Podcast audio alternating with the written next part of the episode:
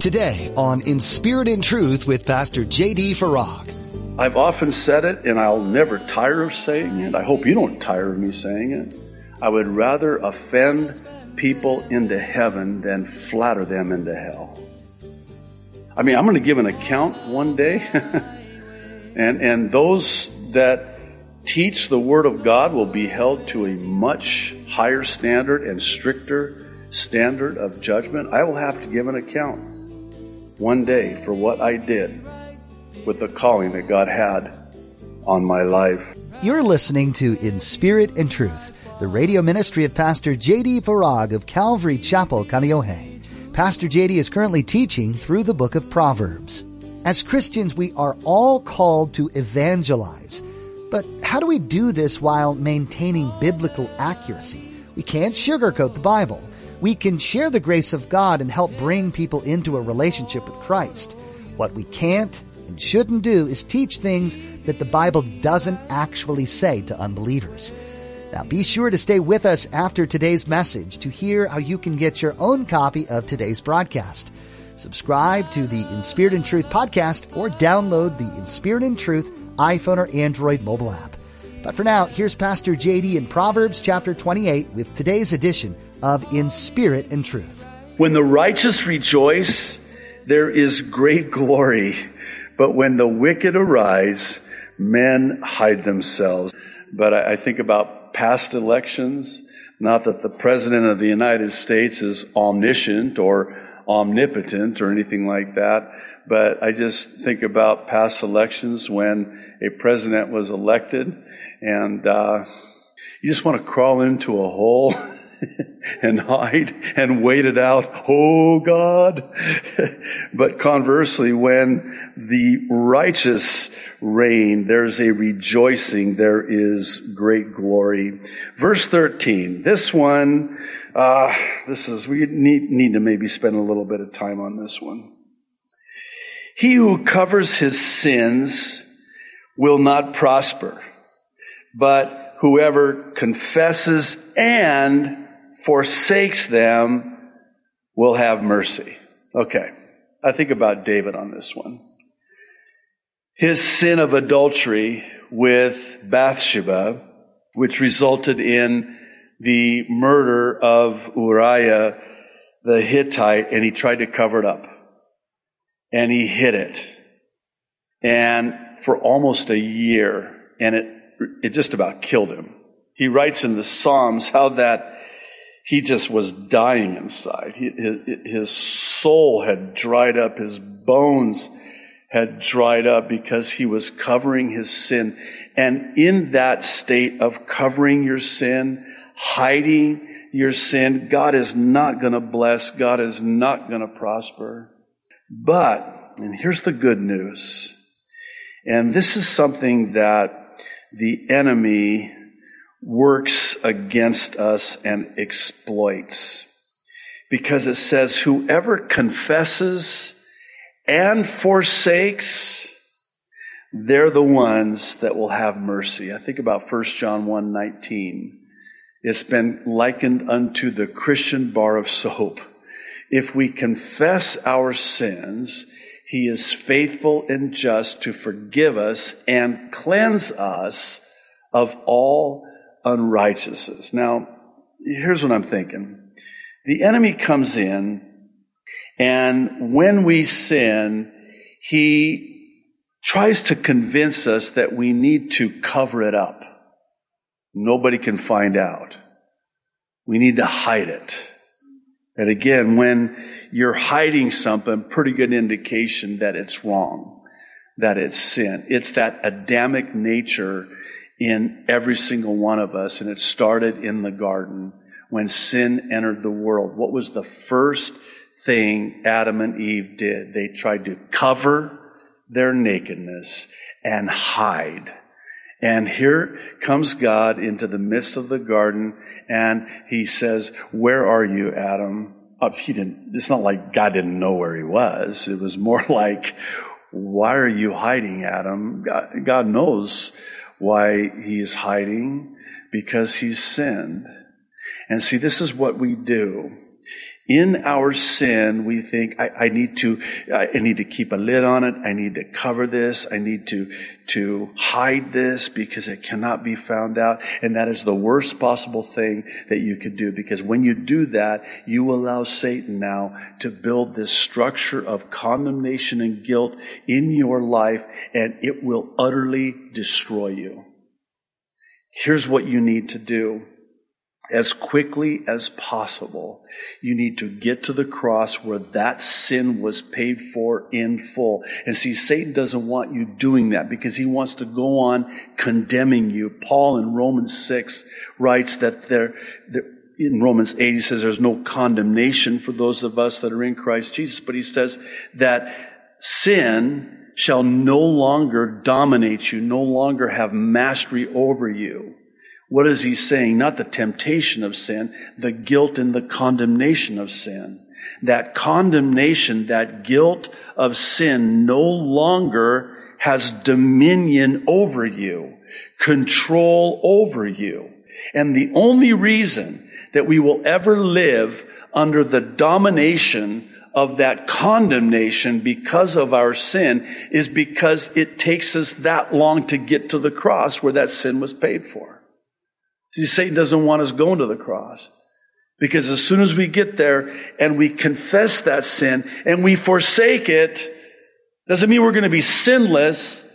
It's a confessing of the sin, acknowledging of the sin, acknowledging that it is sin. By the way, that's what confessing sin means. You're confessing and you're saying, okay, Lord, I, I see this as you see this. And one would think that would be a firm grasp of the obvious, but sadly it's not. Because we don't want to call sin sin anymore. We call it everything but sin. Let's take, for example, adultery. There was a, a, a news report today, I guess Bill Clinton uh, said that the reason why he had this affair with Monica Lewinsky was because it helped with his anxieties. I'm glad you laughed because I, I mean, at first I'm like, you'll forgive me, but really? Are you kidding me? Okay, we, this, this is wrong on every level. Starting with the word affair. Think about this with me, okay? oh, he had an affair. Ah, uh, sounds so okay, doesn't it? No, it, it wasn't an affair. He committed adultery. But we don't want to call it adultery because that sounds like sin. Because it is. So we, we call it, um, oh, how about this one? Um, you know, I'm, I'm dealing with a, a couple of issues. Oh, issues. Oh, issues. Issues? Come on. No, it's called, repeat after me, sin. Sin. It's sin. But see, we don't want to call it sin, and Satan certainly doesn't want us to call it sin because as soon as we confess it as sin acknowledge it as sin, then it comes under the arena of the Savior who paid for that sin. See, as long as we keep it out from underneath the arena of sin and just call it, well, it's just a, a little issue over here, well, then it's hands off because it's just an issue. Oh, it's, a, it's just an affair. Oh, well, that, that doesn't sound nearly as bad as adultery. Adultery. I mean, doesn't adultery just, well, it, it should. It used to. there was a day in our, when you would actually use a word like that and it actually meant something. But somewhere along the line, we kind of softened the blow, just, you know, took the edge off of it. You know what's really sad? This is what happens in churches. I mean, we, we, we just, we kind of dance around it. You know, we just, we don't want, we don't want to be offensive. We don't want to offend anybody, especially a first time visitor, right? Because we want them to come back.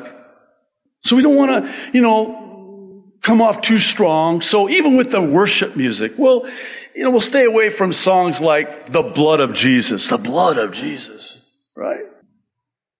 We'll stay, we'll stay away from some of the most anointed songs and hymns of old, those classic and timeless hymns that actually talk about sin and forgiveness of sin. So uh, when the pastor gets up there and he's dealing with a, you know, kind of a difficult, even uncomfortable and potentially offensive portion of scripture, they'll kind of water it down and soften it up. And in so doing, they just end up creating this environment where I mean, they, they can't preach the gospel, right? Because the gospel's offensive, isn't it? I mean, they, you know what the gospel is, right? That, uh, you know, Jesus came, he was crucified, he was buried, he rose again on the third day, and he's coming back again one day. He died for my sins. Well, that's offensive. Because that means that I sinned. Well, the nerve of you to say that I have sinned. I'm not that bad of a person. No, you're a sinner. You're a sinner. The gospel, by its very nature, is offensive. I've often said it, and I'll never tire of saying it. I hope you don't tire of me saying it. I would rather offend people into heaven than flatter them into hell. I mean, I'm going to give an account one day, and, and those that teach the Word of God will be held to a much higher standard and stricter standard of judgment. I will have to give an account one day for what I did with the calling that God had on my life. One last thought on this before we move on to verse 14, and it has to do with God desiring to bless us. It, never imagine, I mean, let me, let me say it this way. Think about it from the uh, perspective of an earthly parent, don't we want to bless our children? Don't we want our children to be successful and prosperous and blessed and happy? As someone said, a parent is only as happy as their saddest child. You want your children to do well, and we are we are fallen parents. How much more our heavenly Father? He desires to bless us. But sometimes we tie the hands of God's blessing with the ropes of our disobedience, and He can't. It's not that He won't, it's that He can't. It goes against His nature. God desires to bless us, to prosper us, and He doesn't want sin to sever that any longer than it needs to be severed because payment has already been made. It's almost like I can, I can picture the Lord, you know, and, and never imagine the Lord is surprised by our sin. Never imagine that God's in heaven going, I cannot believe that JD did that again. I, I, I, I've had it up to here with him. I have told him till I was blue in the face, and he did it again. No. it's more like this. Um, you stumbled again, you fell again, you sinned again. Uh, get to the cross.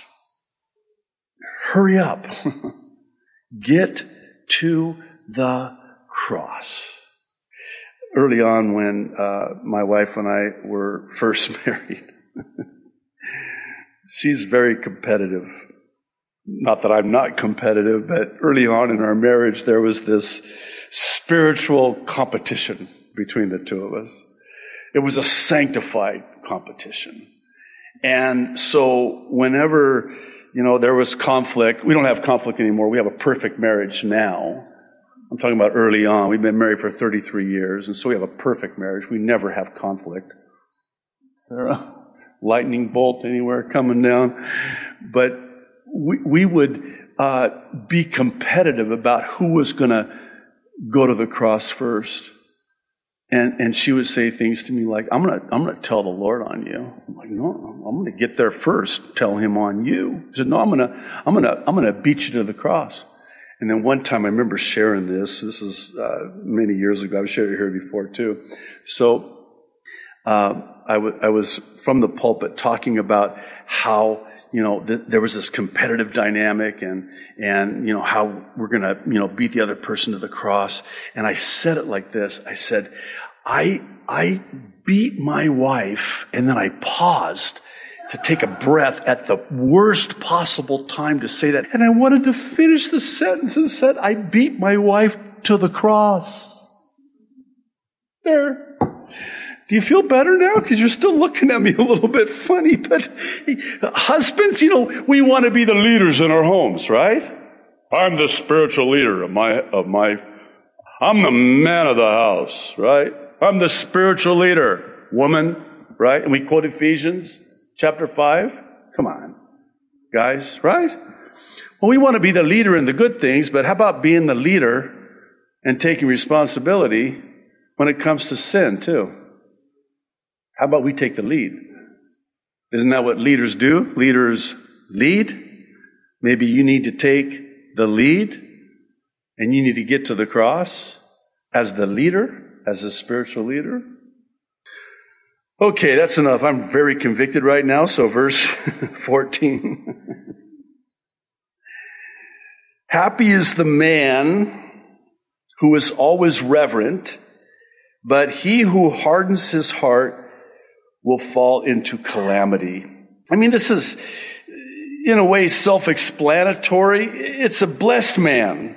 It's a happy man who walks in the fear of the Lord, who fears the consequences of sin, who fears doing anything that would hurt the heart of a holy God.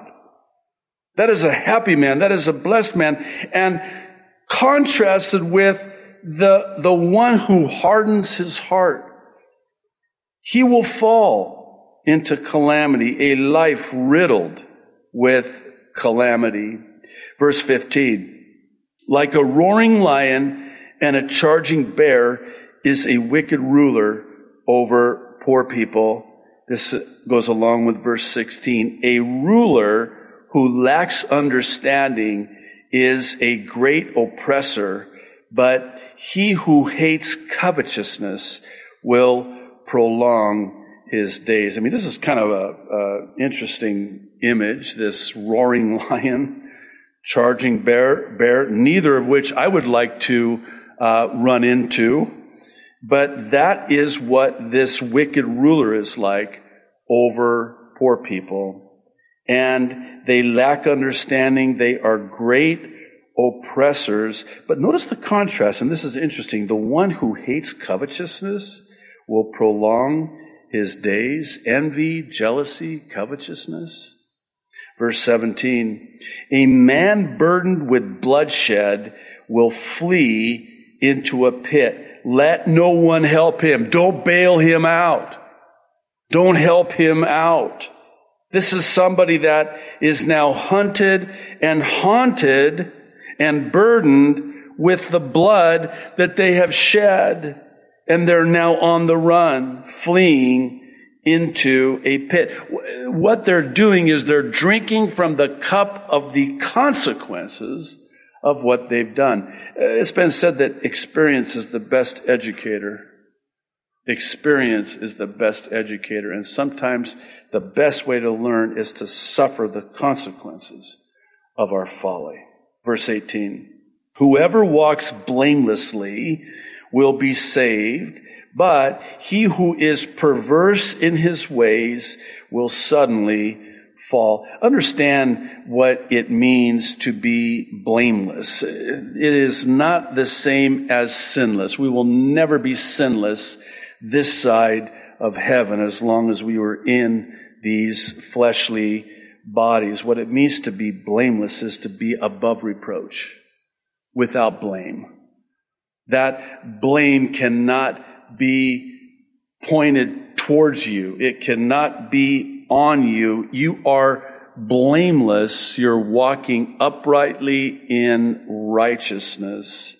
but contrasted with the one who is perverse in his ways will suddenly fall. Verse 19. He who tills his land will have plenty of bread, but he who follows frivolity will have poverty enough. And this ties in with verse 20 as well. A faithful man will abound with blessings, but he who hastens to be rich will not go unpunished. Okay. So you've got two people again. You've got quite a stark contrast. You have somebody that I'll call them a steady Eddie. They're just faithful. They keep their hands to the plow. They're faithful. They're hardworking. They're always going to have plenty.